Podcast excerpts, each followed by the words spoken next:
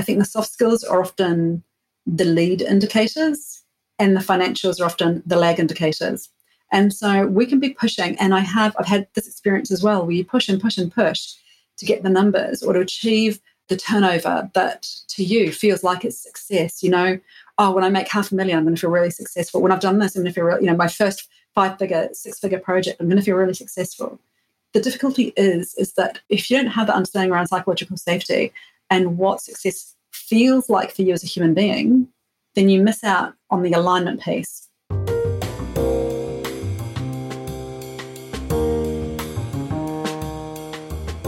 Welcome to Smashing the Plateau. We help consultants, coaches, entrepreneurs, and small business owners build their businesses after long careers as employees. We believe you should be able to do more of what you love and get paid what you're worth.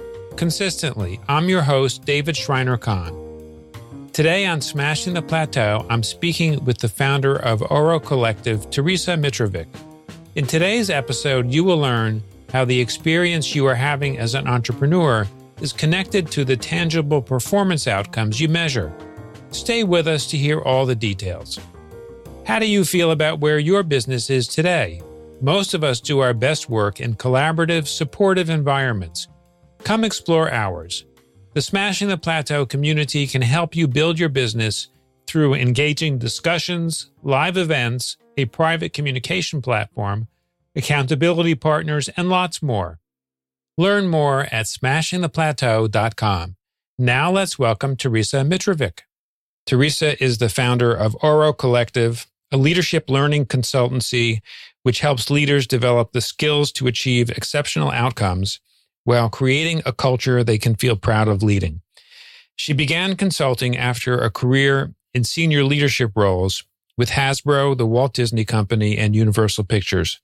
Teresa has delivered keynotes and workshops and coached leaders from all walks of life. A recognized expert in psychological safety, trust, and performance, Teresa authored The Currency of Connection How Trust Transforms Life, Relationships, and Work. Teresa, welcome to the show. Thanks so much for having me, David. It's a pleasure to be here. Oh, it's great to have you on. Tell me a little bit about your career, you know, besides this this sort of short synopsis that I just sure. just read to introduce you. Tell me a little bit more about, you know, how your career has has developed a little bit a little bit about the journey. Sure, sure. So actually bizarrely when I first started out to go right back to the to the start of my career, when I first went to study for a qualification, I started studying psychology and uh, couldn't quite wrap my head around that. I was also a new parent at the time, so I switched to marketing because that seemed to be a lot about human psychology as well. And so from then on, I kind of I landed in marketing and landed at, Hasbro, which is an incredible company. Um, particularly when you've got a young son, because there's a lot of free toys and games that's coming your way. But I, um, so Hasbro was an incredible place, and actually one of the first places I really experienced this sense of a really strong culture and and the power of coaching and learning and development. So that, and I'll, and I'll circle back to that in a moment. But that was that was really the start of my leadership career. Was leading the marketing team there, and then to be honest, I would have stayed there were it, were it not for for the knowledge that I really needed. You know, I, I needed some growth. If I didn't if I didn't leave and do something different, then I would have happily stayed at Hasbro for you know 20 years. And in fact, there are a lot of people at Hasbro who are called lifers because it's such a great company. And I think that's an incredibly rare thing in these days. It is very rare. it's, it's super rare, right? So it's, it's almost, you know, a unicorn status now. But from Hasbro, you know, Hasbro, I'd had the privilege and the luxury of representing these incredible brands. We also had the opportunity at Hasbro in New Zealand to secure third party deals as well. So we could go beyond the Hasbro um, stable of brands and pick up other brands, which meant negotiating with third parties and gaining their trust and making sure that we could represent them adequately in the market. So that was interesting. But essentially, I had this really kind of back office marketing role, which was really great. You know, I, I was able to call the shots. And then when I went to um, the Walt Disney Company as country in a country manager role, the remit there was completely different. It was it was the extreme opposite of being back office and kind of working things in the background my role was to turn the, to turn the business around in the NZ market, the New Zealand market. And to do that, I had to repair relationships that had been broken for the best part of six years. And so I had to suddenly learn the skill set around building deep relationships of trust with people and having to re-earn or earn people's trust so that they would be prepared to invest their time and their money with us and, and their resources around around marketing and promotion. So that taught me some incredible lessons around consulting, which I'd never really had to consider before because I'd always had again, I'm going to say use the word privilege, but I'd always had, you know, as a leader, I'd had the opportunity to lead with genuine authority. I had people had a direct line into me. So if you know, if I'd wanted to be 100% command and control, I could have done that. But when you're more in a consulting kind of a mode and working on relationships with people, you have to step back from that and understand how to partner with people and how to how to find that common ground, that shared goal that everyone is working towards. So you can't end up reverse engineering your entire way of working with people because suddenly you're leading without authority. So they don't have to follow you, they don't have to support you. You've got to earn it. And so that taught me some really big lessons because there was one guy I remember at who, who was the country manager for the Mattel business in New Zealand. And because I was ex Hasbro, there was no way he wanted to trust me. And so that was a really interesting experience, you know, kind of having to to really kind of from the ground up build a relationship with this guy who two years later was was asking for my advice around how to work with the retailers to make sure that we had a deep and close partnership rather than us being suppliers and, and, and then being retailers working in partnership, which is a very different mindset, right? Um, and of course, when you've got that different mindset, the opportunity, the conversations that you have are very different. The degree of risk people take with you is very different. You've got more leeway to an extent. You know, like there's a lot more flexibility in the relationship. So that was an incredible learning curve. And then I ended up moving to London in 20, sorry, in 2009, which is when I joined Universal Pictures in London. And so um, I traveled up to London. My, my husband is English by birth and wanted to go back there. So we went back there. And that was kind of what, uh, that, that was the point where I decided I'd always wanted to retrain to be able to do the work that I'm doing right now because I'd had a taste of it whilst I was at Hasbro. And I'd promised myself that once my son was 20, or I'd, you know, or I was comfortable with the mortgage, or before I turned 40, I would retrain. And all of those things happened when I got to London. So I worked with, with Universal, um, saw out my contract there, and then decided to throw myself 100% into retraining as a corporate and leadership coach in London and setting up my business there. So, and it was only in that business that this experience of having had having had coaching, you know, as a manager myself and having to do a coaching as manager course at Hasbro, which I was dragged into almost kicking and screaming. I was so resistant to it, not reluctant, I was resistant. So the experience of going through something that I really believed I didn't need and then seeing the impact of it being so phenomenal in terms of the time, the money that it saved, the profit that it generated, but also the well-being impacts and the relationship impacts at work. Everyone was so much more motivated. The morale was was remarkable, and our quality of work was incredible because I think, I genuinely think that when people aren't stressed, when they're actually fully engaged and respected and have full autonomy in their role, the work that they do is much braver. It's much more creative. It's much more daring.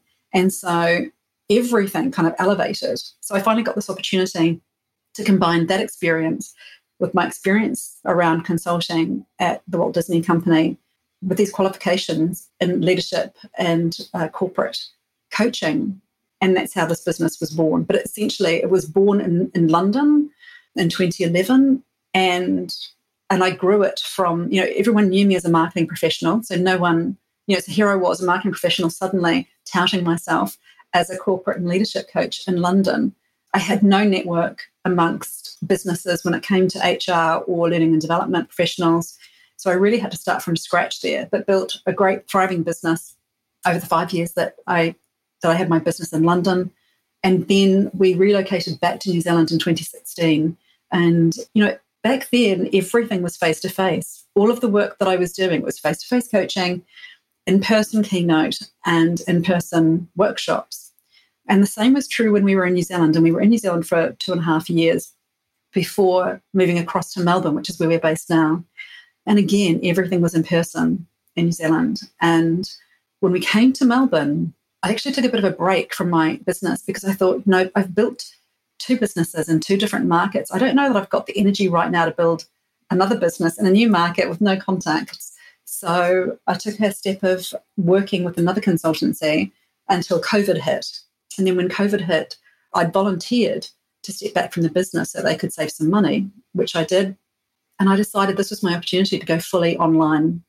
And there started a journey of taking everything that I'd done in person and recreating it for an online experience so that leaders and their teams could get the kind of in person experience that is really transformational, but online and in, in a format and in really focused time windows so that they could actually get accessible, so that they could actually get access to learning and development materials that were going to help them to build a really strong, really connected, optimal functioning team wherever they were in the world. Because right through COVID, people were going home. You know, people who had temporary visas were going back to their home countries. We had, you know, there was so much uncertainty and so much fragmentation in workplaces that my focus was really 100% around how do we provide the support for people who are, for leaders who are now going through this incredible, and not just leaders, but teams as well. But suddenly the entire world was going through the most extreme social experiment. And organizations were doing two years worth of transformational IT work in two weeks, you know, so they could get everyone safely off, you know, safely back in their homes and, and still working. So there were these huge systemic pressures at play. And really, what I wanted to do was be able to support leaders in still maintaining the ability to very clearly set vision, create alignment, and oversee execution, no matter where their teams were based around the world, and do it whilst creating a culture that still held that same sense of connection because one of the first things people worry about when, pe- when teams aren't working together is this fragmentation of the culture. So understanding how to create deep connection and culture and that sense of being together, even when you're apart, is also really important. Now, Teresa, congratulations on taking your own unique combinations of skills and experiences, and with every step in your career journey, you you went deeper with something that you were really good at, and and uh, looking for ways to create greater impact. I also am listening to and kind of admiring the courage that you you've had to step as you've followed what seems like a a more like look looking back on I can see how the dots are connected in terms of what you followed and why, um, in terms of where you were going deeper and how you were going to be serving people more deeply in your in your work you also had the courage to go into vastly different business experiences for your own business, right? So going from the experience of working with major corporations from the inside to suddenly being in your own business and then taking what you did in the UK in your own business and doing something in a totally new market where you had to start from scratch in New Zealand and then going to Australia and again, making a pivot in the way you were actually implementing what it is you were really good at. That takes a lot of courage. Well, thank you. I think I think I, I was raised by, uh, and, and, my father is Croatian, and he's, I think he's got that. Uh, he ran his own business as well, but I think there is this fighting spirit when you've when you've immigrated to the other side of the world, which I think is really inherent and has been passed on to me. But I think there's also something around, um, you know, when you know what it is that you want to do, when your why is really strong. And, and my why came from the fact that I, I was absolutely an A-type leader who thought that I, everything that I was doing was absolutely okay, and we were making our numbers. And yes, it was hard, and we worked some long hours, and sometimes we'd have to work weekends. But you know, that was just the drill. And so when I very reluctantly went through that coaching as manager course and thought that it was all ridiculous, but put it into practice anyway, I realized how much how much I didn't know about the possibility that was on the other side of like I had this this real mo- this aha moment of wow leadership can be like that. Leadership can be fun. It can be really engaging. It's not just about me having to have all the answers and direct everything and kind of orchestrate my responsibility is to make sure that I'm setting this really clear vision that I then help the team really embrace and understand and share a role in achieving, like help them understand what their role is in doing that. And then we all, you know, we talk a lot about belonging, right? But it's really true that we need to feel like we're part of something so that we can commit. If we don't, we're not going to commit to things we don't feel a part of. So I learned so much by having that experience that, you know, and, it gave me so much, not just as a leader, but as a single parent as well. I was working two hours less every day and I was so much happier at work, which made me a better parent as well. So that made for an incredibly strong why that has kind of carried me all the way through until now. And so, and it's interesting how when you're very strong about your why and who you are within it and, and the value that you bring to doing that work, the modality and how you do it, where you do it, and through what means and with whom, that can shift. But that core of why you're doing the work and who you are always remains the same. Yeah, that's so true. I wanted to ask you a little bit about how you created the psychological safety for yourself when you made some of these mm-hmm. major career transitions where you had to had to build business because let's face it going from a mid to high level position in a corporate environment where you're you have a full calendar, you have this huge staff structure, you have the social structure. You got all the funding. You, you got the funding. People always need you. Yeah. To right going out on your own, where yes, you're really good at what you do, but you still have to get up and market and sell something you've never had to sell before, namely yourself. Correct. And and you you know you you start out with an empty book of business. It it could be quite daunting. So how did you create the psychological safety that you needed to feel comfortable doing that? So there is so much that I would love to respond to that question with, but I'm going to try and, and, and hone it down to just a couple of points, which is what I did to create safety for myself, because psychological safety is incredibly subjective, right? My sense of psychological safety is going to be really different to yours and what yours looks like. And that's that's based on all of our experiences up until this point. It's based on our worldview. And I've had a lot of adversity. In my, I had childhood some serious childhood abuse for many years. Um, I was a teenage mum, and my first marriage was really abusive. And so I've had all of these kind of very um, character building experiences, if you will. And so all of these things impacted on my psychological safety. And you're right. When you go from, and you mentioned the word earlier when we were offline, the corporate cocoon. Oh my word, you've got no idea what it feels, you know, like when you've gone from a corporate cocoon into your own thing, you suddenly realize just how steep that learning curve is going to be. And it's very slippery. So what I did was I made the transition easier for myself by working with people that I already knew. What I did to keep my psychological safety was I made sure that I was really clear about what my comfort zone looked like, what my stretch zone looked like, and what my panic zone looked like. And to be really clear with you, in that first year, and probably for the first couple of years, I operated in my stretch zone, but to varying degrees. So sometimes I was tipping over into panic and I could feel it. And so I would either make a call on whether or not that panic was justified strategically, which sounds like a very strange thing to say. But if I knew that I was building this long term, you know, I'm building this long term pathway, if I'm doing that, if this, if speaking at this gig is giving me a panic attack right now, but it's a really fundamental brick in this pathway of my growth as an entrepreneur, but also the growth of the business, then I'll make a decision to take it. And that's the commitment that I'm making to myself and to my business. And so that gave me the, because I'd made a commitment, that gave me some safety. But the most important thing for me in making that transition is to A, see it as a transition. So it's not forever, it's a small window of time. And that small window of time could be six to 12 months, but it's a transition. It will eventually pass. My responsibility is to stick with it and to understand what safety and risk looks like for me. So really understanding what what safety felt like for me and what degree of stretch I was prepared to take. Because psychological safety feels like your comfort zone, but as an entrepreneur, you can't you can't hang out there because you'd never be growing your business or yourself.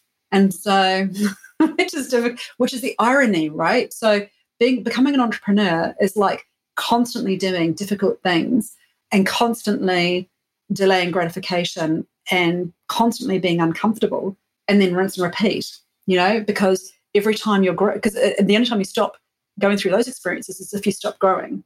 So the safety comes from knowing what does safe feel like to me? What does stretch feel like to me? And what constitutes panic? And how do I step if I'm if I'm an entrepreneur who's in growth mode? How do I stay in that stretch zone with safety? Does it mean so for me? It mean I could step into that and build a business from scratch in a city where no one knew me. And London is very competitive. Let's make no mistake. But I had I'd met a lot of people through my work at Universal Pictures. So I started talking to them about what I was doing and I started there. So people who already knew me, people who with whom I had credibility and connection, they gave me the opportunity to start doing some work where I could start to then demonstrate my competence, my capability. So that was how I started to make the transition and how I kept how I kept that sense of psychological safety throughout because it was kind of the unusual thing is that you've got to, when, when you're in stretch mode, you've got to be able to keep recalibrating, if you like, so that you, every time you are learning new skills or you are, you, you have a success, you have a win, or you do something that previously felt very very tough and you do it confidently and you do it successfully and the client's really happy you've got to be able to you've got to be able to to consolidate that experience so that it makes you stronger so that you keep banking all of that good stuff so you're like okay i'm on the right track. Because in the same way that we talk about leaders thinking about vision alignment and execution we've got to think about that on our own journey as well. What's my vision how am i aligned to that and how do i execute and so constantly recalibrating around those things. Am I still on track with my vision? Did that work really feel good? Like what made that work feel really good? What made it feel really uncomfortable? And how do I improve that going forward? So I think one of the ways I've protected my psychological safety through my entire career is always recalibrating and going, did that feel good? Did it not? Did I feel safe? Do I feel stronger through the experience? And if not, then what can I take from the experience that's going to help me feel stronger or help me feel more prepared next time around? So it's this current, it's this constant cultivation of your own sense of psychological safety. You know, as I'm hearing you describe this, Teresa, I'm, I'm thinking about the importance of, you know, when you're executing on whatever your plan is, making sure that you're clear what your metrics are for success and then absolutely constantly reviewing your metrics pivoting your plan accordingly before you take the next step and I, and I'm I love the way you described as a a metric that you're paying attention to, being really clear on the interplay between psychological safety, risk, and growth. Mm. And those are metrics that not everybody necessarily focus on. They may may focus on much more, uh, I would say, sort of concrete. You know, what most people look at as as key performance indicators for a business. But you're you're looking at metrics around a combination of of soft skills and um, concrete, absolutely right, financial outcomes. Absolutely, I think there's real risk in focusing on only one. Uh, and the reason I say that is because I think the soft skills are often the lead indicators and the financials are often the lag indicators. And so we can be pushing, and I have, I've had this experience as well, where you push and push and push to get the numbers or to achieve the, the you know the turnover that to you feels like it's success. You know, oh, when I make half a million, I'm going to feel really successful. When I've done this, I'm going to feel, really, you know, my first five figure, six figure project, I'm going to feel really successful. The difficulty is, is that if you don't have the understanding around psychological safety and what success feels like for you as a human being, then you miss out on the alignment piece. So you miss out on the feeling of personal growth, personal success, personal impact that you're able to have. And so it just becomes, you know, it's it becomes all those little success measures, those KPIs become almost meaningless targets because they don't actually change your experience of the world. They just look good to the outside world, but it doesn't make you happy. So correct. It can leave you with with tremendous emptiness. Correct. And you know, one of the biggest challenges, you know, one of the biggest challenges of being an entrepreneur, I think, and you know, there are many, but one of them is when you first become an entrepreneur, you are very well aware of the fact that if you're not bringing in the money, you don't eat. so there's not pretty much, yeah. Mm, right. So you've got to be, you're no longer a cog in a machine, you are the entire machine. And so suddenly it's not just about the work, you know, so my work isn't just about the work that I do. I've also got to market and sell and think about it from that perspective, you know. So you end up becoming the entire, you have to think about all of these things in the round. And it can be, if you're not careful, you can overinvest in the metrics and underinvest in the experience that you're having and how you're showing up as a human being. And that's particularly challenge or particularly important when you're running a service business, as I do, because how I show up for my clients is really important, particularly when I'm talking about the kind of work that I'm talking about, which is trust, psychological safety, and performance. But you know, long story short, they should all sit. They're part of an ecosystem. So we need to focus on performance because those are tangible outcomes. You know, those those tangible outcomes like number of clients or repeat business or turnover numbers. Those are all really easy things to look at. But if we're not paying attention to the experience that we're having and the experience that we're creating and sharing with others as we achieve those, then we're only looking at half of the picture. And we can end up very burnt out as entrepreneurs if we just focus on the end game, which is the numbers. Well said. Teresa, I wanted to ask you a little bit about your experience with community as it relates to your own business. Expand a little bit on your on your thoughts around community. How has your interaction with a particular community or communities over the course of your career impacted your own growth? Oh, this may be a factor of, of, of how you find me today, but I think the most important thing about community when you're an entrepreneur is being a part of a community that is on the same journey as you. So for, for me, when I think about community, I think about community in two respects. One is the community that I, the community around me that I am in service of, and the other is the community that I'm a part of. And those are two very distinct things for me. But what's the difference between the two? So I, when I think about the community being the network of people that I serve, I'm thinking about the wider population, so clients, their businesses, the wider population, information that I can share through content based marketing around, you know, here are the tips for building trust, for understanding psychological safety, for thinking about psychologically safe performance. You know, what does that look like? How do we get there? How do we how do we hold the soft skills and the hard stuff all in, in both hands and actually navigate that well? So it's about how do I educate and create this movement around embracing both psychological safety and performance. So I think about it from very uh, global kind of terms. And when I think about community as a community of like minds and people that are on the same journey as I am, I think about the importance of being part of a group of people who have a very clear vision, are aligned not just intellectually with that vision, but also emotionally and physically with that, that vision. It's something that means something significant to them and they're in it boots and all, and they're doing it from a place of contribution and growth and impact for the entire for the communities that they work in, the entire globe, not just themselves. But I think the importance of when you're an entrepreneur, I think the importance of community isn't just about the community that you serve, but it's about the community that you share your time with, the community, the people that you have around you who are helping you to challenge your thinking and challenge your assumptions, helping you to see the world in, you know, from different angles so that you can see opportunities or risks that you hadn't seen previously. Because when you when you leave that corporate cocoon you have to create your own team. You've got to create your own community of people around you and that community becomes your reference point. So if you don't have a community around you that's helping you to grow then you don't have reference points around you that are helping you to continually stretch and develop and find your way. Um, so you've got to be really careful about the people that you choose to be with. Well said. Teresa is there anything that um, i haven't asked you that you want to share before we close out? You know, I feel like we could talk so much more about all these topics. I think the only thing that I think there's one thing that I that, that I would love to to just touch on, which is a really easy model of trust that's helped me tremendously. And I wrote about it in my book, but it's the four C's of trust, which is what do you do and who are you being? So, what you do is about competence and consistency. So, are you good at what you do and can you do it with regularity?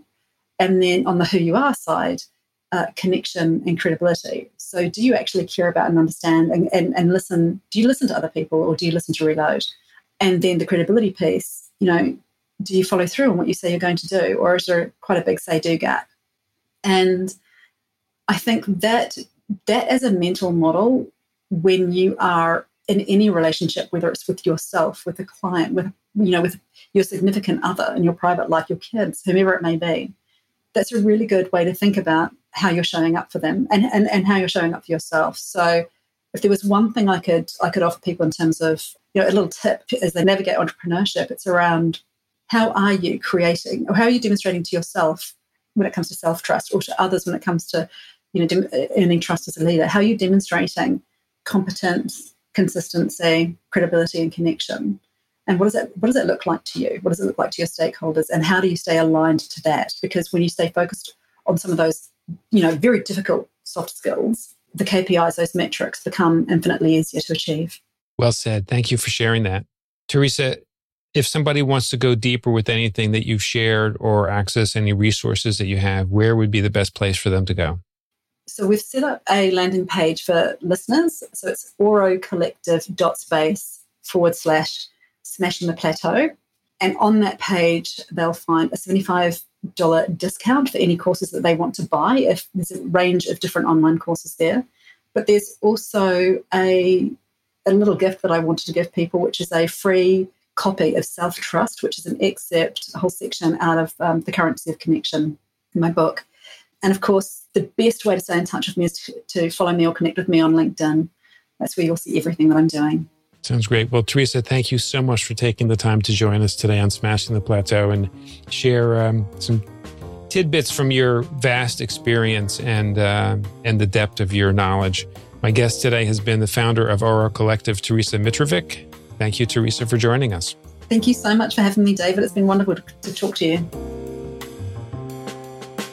When you visit the Smashing the Plateau website at smashingtheplateau.com, you'll find a summary of each episode along with the links we mention on the show. On today's episode with Teresa Mitrovic, we learned how the experience you are having as an entrepreneur is connected to the tangible performance outcomes you measure. How do you feel about where your business is today? Most of us do our best work in collaborative, supportive environments. Come explore ours. The Smashing the Plateau community can help you build your business through engaging discussions, live events, a private communication platform, accountability partners, and lots more. Learn more at smashingtheplateau.com. I'm David Shriner-Cahn. Thank you for taking the time to listen to our show. I'll see you on our next episode.